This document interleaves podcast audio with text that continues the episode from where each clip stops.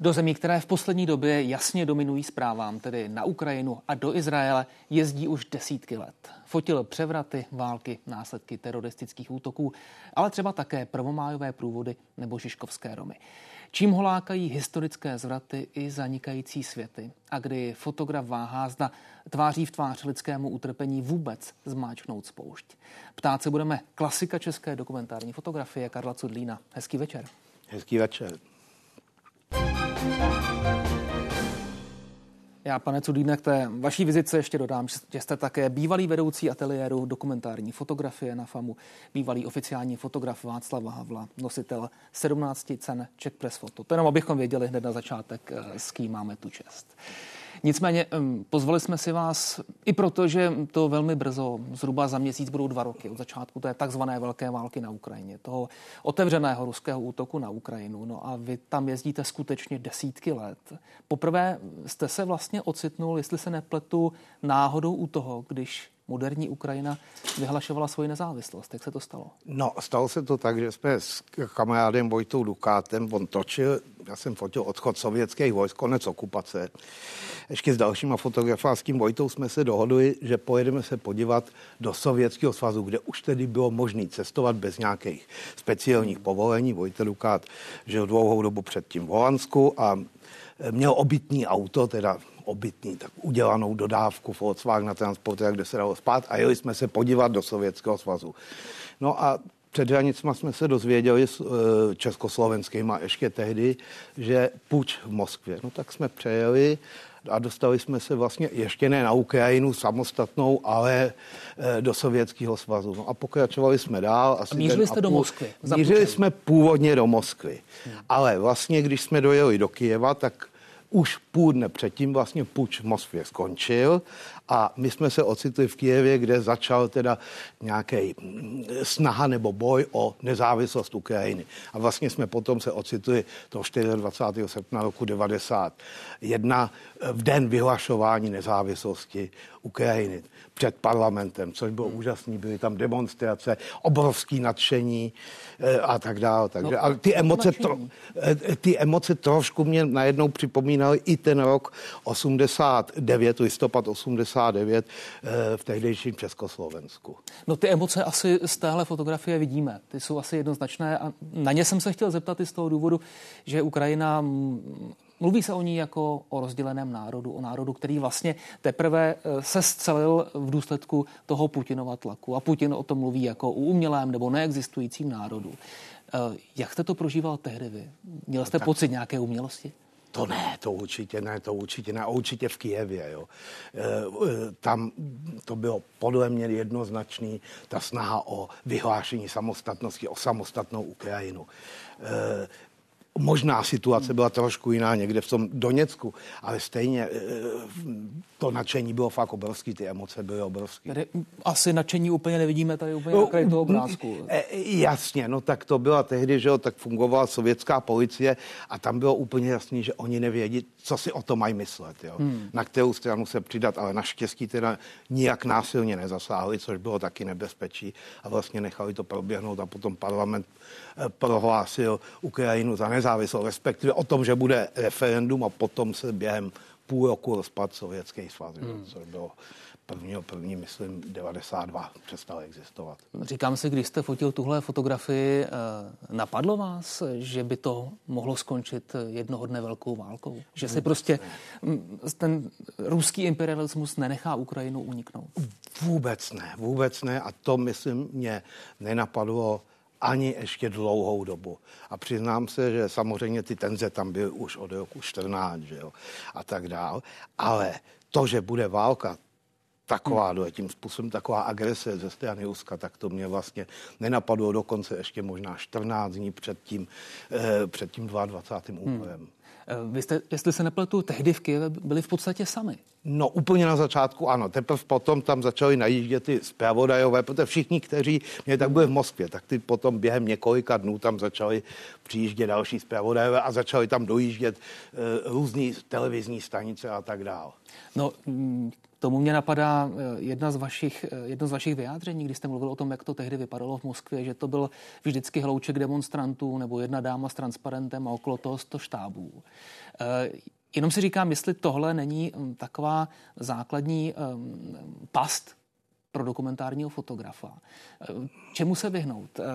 Tomu, že máme někde nějaký hlouček demonstrantů a je vlastně velmi snadné udělat z toho masovou demonstraci, udělat z toho na půl revoluci. Chápu, chápu, tak se to dá samozřejmě inter vyfotit a to hmm. asi není úplně správný a etický a tak dále. Ale v tom Kijevě, teda v tom hmm. roce 91, to byly velký masové demonstrace. Tam prostě tahle ta fotografie odpovídá tomu, co se dělo. tisíců lidí. Jo. Hmm. Asi úplně jinak to vypadalo v nějakých menších městech v provinciích, než kvůli na vesnicích, ale v tom Kijevě určitě ne. Jenom, tisíc, deset tisícový demonstrace. Jenom se říkám, jestli vy jste někdy musel odalávat tomuhle pokušení. Vlastně tu realitu ne vytvářet, ale možná nafukovat. Tak nebyl jsem před to úplně nikdy postaven a myslím, že, to, že, že by se to nemělo úplně, hmm. úplně dělat samozřejmě. To je, ale to je, obecno, to je obecná věc, že vy můžete nějakou zemi potom napsat po to název té země a ukázat a vy vždycky ukážete nějaký výsek, ale potom to není úplně fér. Hmm. Jo. Vy jste tam tehdy byl vlastně poprvé na Ukrajině. No, víceméně ano. No a tam se muselo zrodit nějaké okouzlení, protože pak jste se tam vracel opravdu mnohokrát. No, my jsme potom cestovali ještě tak 14 dní po Ukrajině, což byly neuvěřitelné zážitky. A potom jsme se zase zpátky vraceli přes Zakarpatskou Ukrajinu, kde jsme teda potkali nějaký lidi a řekli jsme, je, tady vlastně teď zažíváme něco, nějaký obrovský změny a bylo by dobrý sem jezdit. A nejen kvůli politickým změnám, ale taky kvůli světům, který tam člověk možná se snažil nějakým způsobem objevit. Oni to byly taky světy, o kterých, hlavně na vesnicích, nebo na malých městech, o kterých jsem slyšel povídat třeba od babičky. Byl to návrat do 19. století? No, nebo do 20. Hmm. možná do 20. let.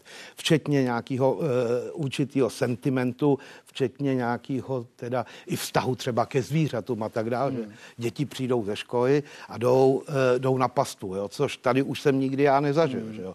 A podobné věci. Takže, a do toho teda i ta velká politika, která měla odraz na ty lidi i na těch malých, eh, malých vesnicích, malých, eh, malých městech. Takže to bylo strašně zajímavé následovat jako rozpad říše zla nebo rozpad hmm. impéria bylo strašně zajímavý teda. No a je do dneška Ukrajina fotogenická? No tak určitě, určitě. Ale proměnila se nesmírně. Eh, nesmírně se proměnila, myslím, že eh, v, samozřejmě v pozitivním slova smyslu.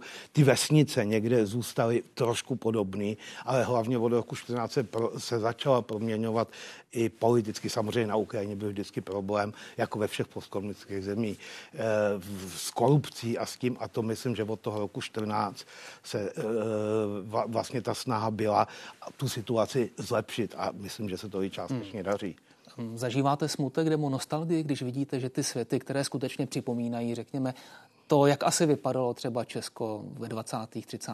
letech 20. století, když vidíte, že to mizí na Ukrajině, že to ta modernizace válcuje? Tak možná trošku, ale ne nějak úplně zásadně. Jako hmm. Je to přirozený vývoj a ono to totiž jedna věc je, když v tom nemusíte žít a jako já bych nechtěl nějak jako třeba nějaký eh, chudobu nějakým způsobem ji oslavovat nebo něco takového. Jo? Ono to samozřejmě potom, já nevím, třeba jak funguje zdravotnictví a tak dále, to je zase něco jiného v té zemi eh, nějakým způsobem. Ale to se myslím hodně opravdu proměnilo. Ta Ukrajina se stává, i když teď teda eh, agrese, válka a tak dále, ale moderní evropskou zemí. Že? Hmm. A to nemluvím o městech, mluvil jsem teď o nějakých malinkých městech nebo vesnicích. No vy jste fotili ty okamžiky, které schrnujeme pod eh, termín Majdan, tedy ty okamžiky, které měly nasměrovat Ukrajinu směrem k Evropě a směrem k západu. Tehdy vznikaly situace, kdy skutečně řada reportérů a fotoreportérů a jestli to tak mohu říct, řada mých blízkých přátel byla v reálném ohrožení života. E, stalo se vám to? No, ne, netroufám si říct v reálném ohrožení života. Já jsem totiž zrovna, když došlo k té hmm. střelbě, hmm. tak jsem tam vlastně na té Ukrajině nebyl. Já jsem odjel asi týden předtím a vracel hmm. jsem se tam až vlastně týden potom.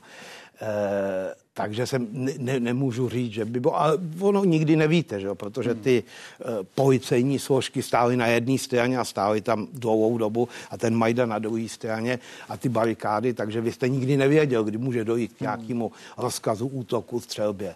Ale nepřipadal jsem si tam nějak jako v ohrožení života přímým. Hmm. No ale přesto, jak to prožíváte? Vy jste v jednom z rozhovorů řekl, že nejste žádný velký hrdina ale přesto zdá se, že jste ochotný no, do rizika. Eh, to záleží, jak si to vydefinujete, hmm. taky jak si to, eh, jak si to uvědomujete, ale eh, jsem možná trošku rád, že jsem tam v té době, když se opravdu střílelo hmm. a bylo tam něko, 100, 100 mrtvých nebo několik se zastřelených, že jsem tam nebyl, protože kdybych tam šel, tak bych měl opravdu velký strach a vlastně, když jste sice fotograf, hmm. ale nereprezentujete žádnou velkou organizaci, jenom spolupracujete třeba, tak vlastně se taky nikdo za vás moc nepostaví. A kdybyste tam hmm. nešel, tak byste si vyčítal, že jste vlastně něco jako srap, hmm. který se bojí někam jít a vlastně byste měl nutkání to vyfotit. A jak to prožíváte? Mobilizuje vás to riziko? Nebo Trošku, vás to jo, naopak? Samozřejmě, samozřejmě jo? jsou tam nějaké emoce a trošku adrenaliny, ale já nejsem vůbec typický válečný fotograf, to vůbec ne, to bych hmm. si říct. Neláká vás vyrazit na frontu? Myslíte, že byste tam eh, nepořídil to, co ale rád fotíte? možná, možná jo, ale eh, ještě kdybych byl možná mladší taky. A hmm. jsou lidi, kteří to dělají fakt skvěle, jo, jako fotografové taky. Hmm. Takže jim Z... patří nějak ten, ten prostor. Tam. Znovu se a vlastně zeptám... mě to ani opravdu jako lidsky tak úplně přímo být na frontě nezajímalo. Spíš někde, kde se, kde se, dělá, kde se dějou věci, které sice ten konflikt nějakým způsobem popisují, ale nemusí to být zrovna střílení, vraždění a tak dále. Jaká emoce opět doprovázela třeba vznik téhle fotografie? Tohle to, tohle to je už teda ještě oranžová revoluce, to hmm. je 2003, že jo, ano. jestli se nepletu.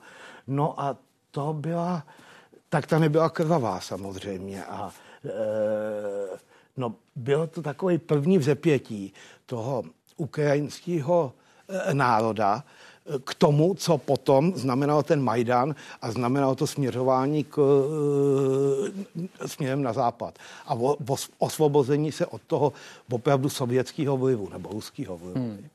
Jestliže na frontu vás to až tolik v tuto chvíli netáhne, tak kam byste rád teď na Ukrajinu vyrazil za fotografií? No tak určitě někam, no v podstatě kamkoliv teda, hmm. což by bylo, eh, protože ono je to vždycky zajímavé. Já jsem byl na Ukrajině naposledy, myslím, v zá, koncem září, v Mukačevu teda, na zakarpatské hmm. Ukrajině, čili kousek od hranic, kde teda ta válka je uh, jenom cítit nějakým způsobem zprostředkovaně. Když jdete na hřbitov, tak vidíte pomníčky mladých lidí, což je teda šílený vlastně hmm. na náměstí, vidíte fotografie těch uh, zabitých vojáků a, ale mm, e, vlastně byl jsem tam s organizací e, Romodrom, skvělou, hmm. která se snaží pomáhat právě Romům tam, kteří žijou v takové vesnici, která kam přibývá neustále, nebo přibylo strašně Romů nejen v důsledku války, hmm. ale i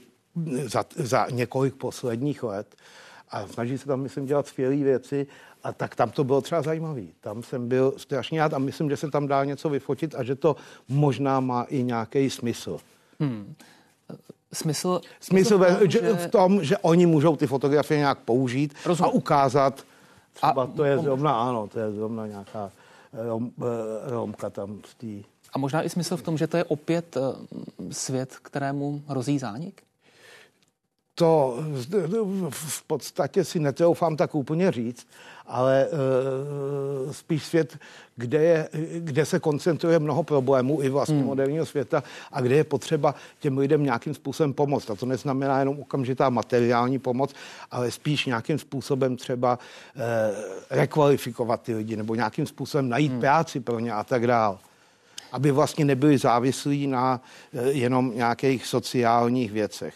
A potom samozřejmě jsou tam ještě eh, ta, ta, v té v vesnici, že je strašně hmm. moc lidí a eh, jako v naprosto nedůstojných podmínkách 21. století. Hmm. Jak se vám proniká do takové komunity? No tak tady to, to bylo strašně... jednodušší, hmm. protože jsem tam byl s tou organizací. Jinak je to složitý, jinak je to běh trošku na dvou trať, ale vždycky je dobrý, když uh, máte někoho místního nebo někoho, kdo tu situaci zná a kdo vás tam nějakým způsobem uvede. A potom je možná někdy dobrý, když se tam vracíte, těm lidem přivíst nějaký fotografie, aby viděli vlastně, co fotíte hmm. a co chcete ukázat. No já si říkám, jestli to není úplně klíčová součást toho řemesla, dokumentárního fotografa, protože vy se musíte těm lidem tak trochu dostat do kůže nebo dostat do blízkosti, um, být tak trochu neviditelný, když je fotografujete při jejich běžném životě. Oni si na to potom třeba někdy ty lidi zvyknou, ale chce to, hmm. chce to uh, hodně času. A nějaké osobní schopnosti nebo nadání? Tak Když dovolíte, on... Já to ne, hmm. ne, ne, nebudu říkat o sobě, a určitě jak se pohybujete, jakým způsobem reagujete na nějaké situace, hmm. taky si vás ty lidi můžou někdy testovat, že jo, a tak dále. Takže záleží na situaci. Novinář Jiří Peňáz to charakterizoval tak, že jste sangvinik s fotoaparátem, vaše nenucené způsoby a věčný úsměv mu otevírají dveře, které by jinak zůstaly, zůstaly zavřené. No, tak děkuji, děkuji pěkně, ano. No, tak, Fungovalo to e... takhle i třeba s Václavem Havlem? Tak tam jsem měl samozřejmě ze začátku velkou tému, ale zase ty lidi, kteří kolem Václava Havla fungovali, byli nápomocní. Do dneška se s některými z nich stýkám, vidím a fungovalo to vlastně skvěle. Hmm. Ale to byla trošku jiná role, protože, nebo to byla taková dvojrole.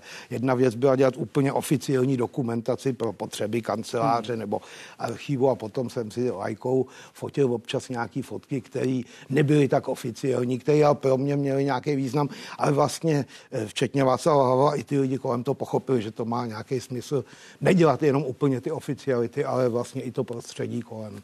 Hmm, nefunguje tohle obecně líp eh, na východ od našich hranic než na západ od našich no, hranic? To je, že lidé jsou střícnější, nechají se s nás vyfotit? Možná, možná ano, jo, možná ano. A ještě potom, že já nevím, jdete po ulici a e, v někoho oslovíte, tak se s ním daleko spíš zpřátelíte, to určitě. No ale ještě s tou Ukrajinou hmm. taky, že jo, nesmíme zapomenout, že je tam jak jistá společná historie, jistý společný kulturní věci a tak dál, eh, který vám v tomhle tom všem pomáhají. A potom je to taky jeden z faktorů, těch je určitě ještě daleko víc, je turismus. Samozřejmě, když vám kolem domu projde tisíc turistů denně, tak nemáte eh, chuť už někoho hmm. zvát jen tak na kafe.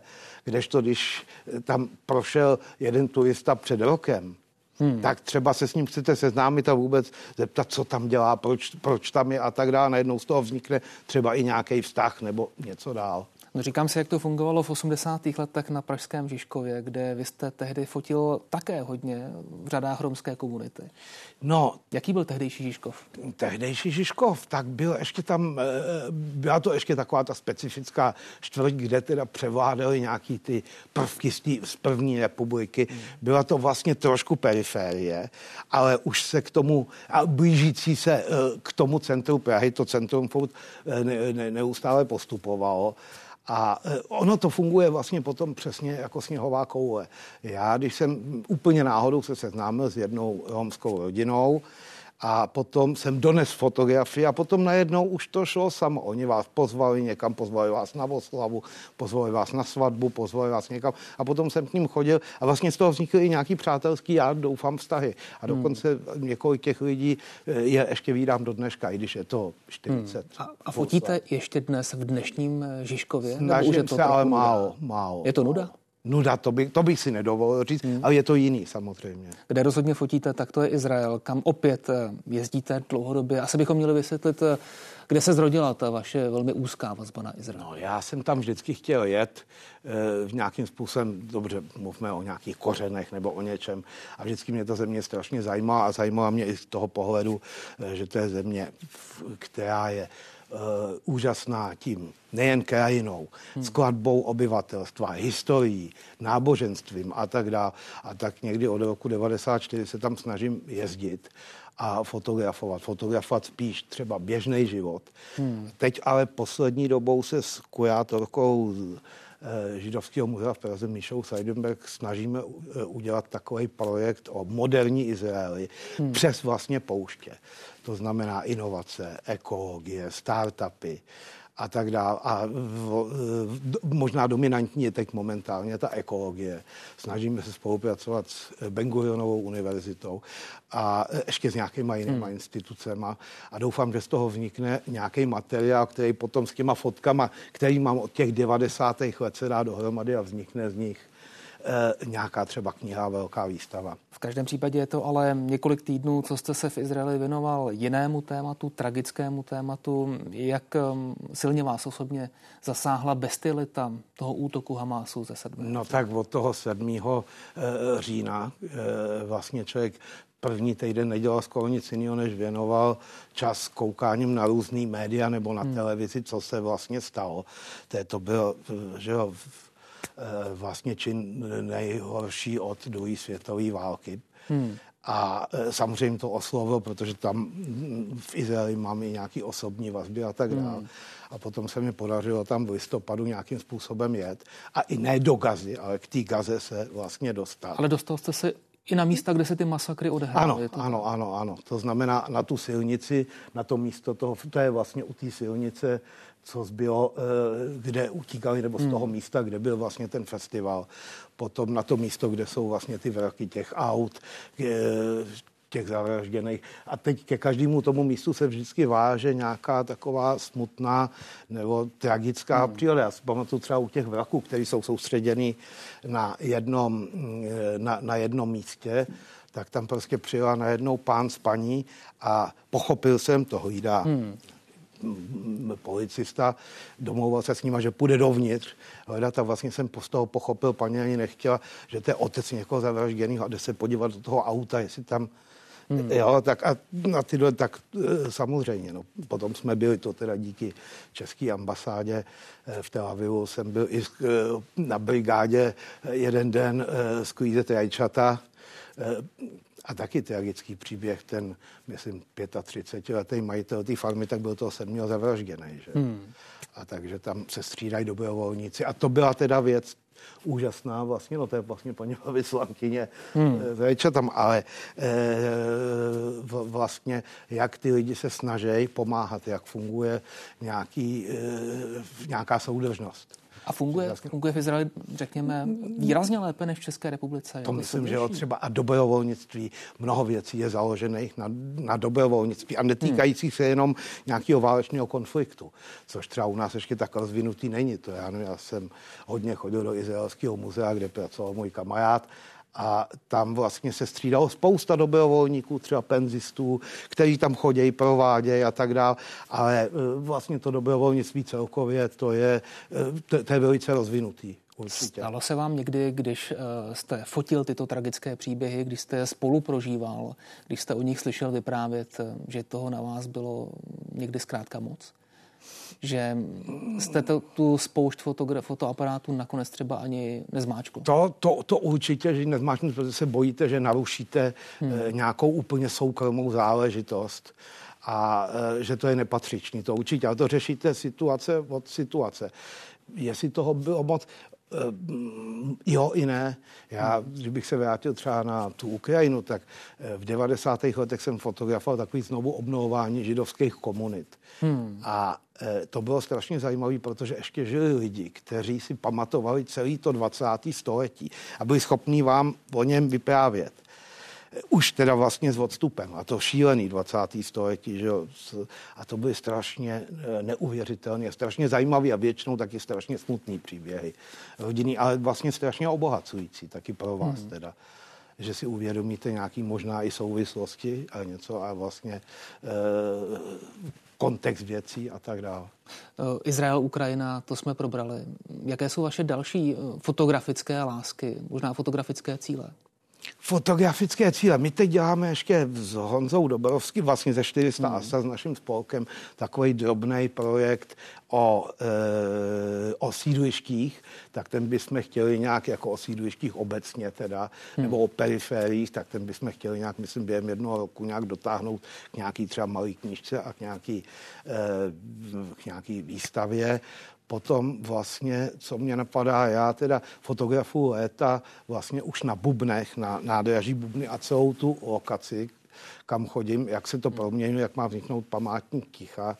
E, takže to jsou takové třeba dvě věci, které mě teď momentálně hmm. napadají e, v hlavě. Říkám si, kam Karel Cudlín jezdí na dovolenou, aby ho to nenutilo vzít eh, fotoaparát do ruky. To, to je vlastně škoda, ale byl jsem v září na dovolený v Izraeli a to čtyři dny jsme se koupali, tak ten aparát máte sebou, ale vlastně jsem neměl pocit, že jsem hmm. něco skvělého vyfotil. Ale určitě tak, na, tak je dobrý, já nevím, abych do na, na pěknou výstavu, jako kde jsou třeba, což je blízko a to stihnete základní. Hmm. Na Ukrajinu se opět chystáte? Já doufám, abych jsem se tam chtěl podívat někdy minimálně, ne, ne, ne minimálně na jaře. A teď se chystáme do Izraela, vlastně do Negevu někdy v únoru. Eh, co byste řekl lidem, kteří, o tom, kteří mluví o tom, že tady v Česku jsou unaveni válkou, že jsou unaveni tím, co se odehrává na Ukrajině? To chápu, že někdo může být unavený už na Ukrajině, protože skoro hmm. každýho, potká, koho potkáte, tak ho ta válka nějak osobně zasáhla. Ale tady si to vlastně neumím, že by unavení, jako myslíte ve smyslu, že se o tom mluví. Já myslím, hmm. že se o tom musí mluvit, protože ta válka není jenom válka mezi Ruskem a Ukrajinou, to je válka vlastně i mezi náma, jako jak někdo říká možná s nadsázkou, že Ukrajina bojuje vlastně za nás. Hmm.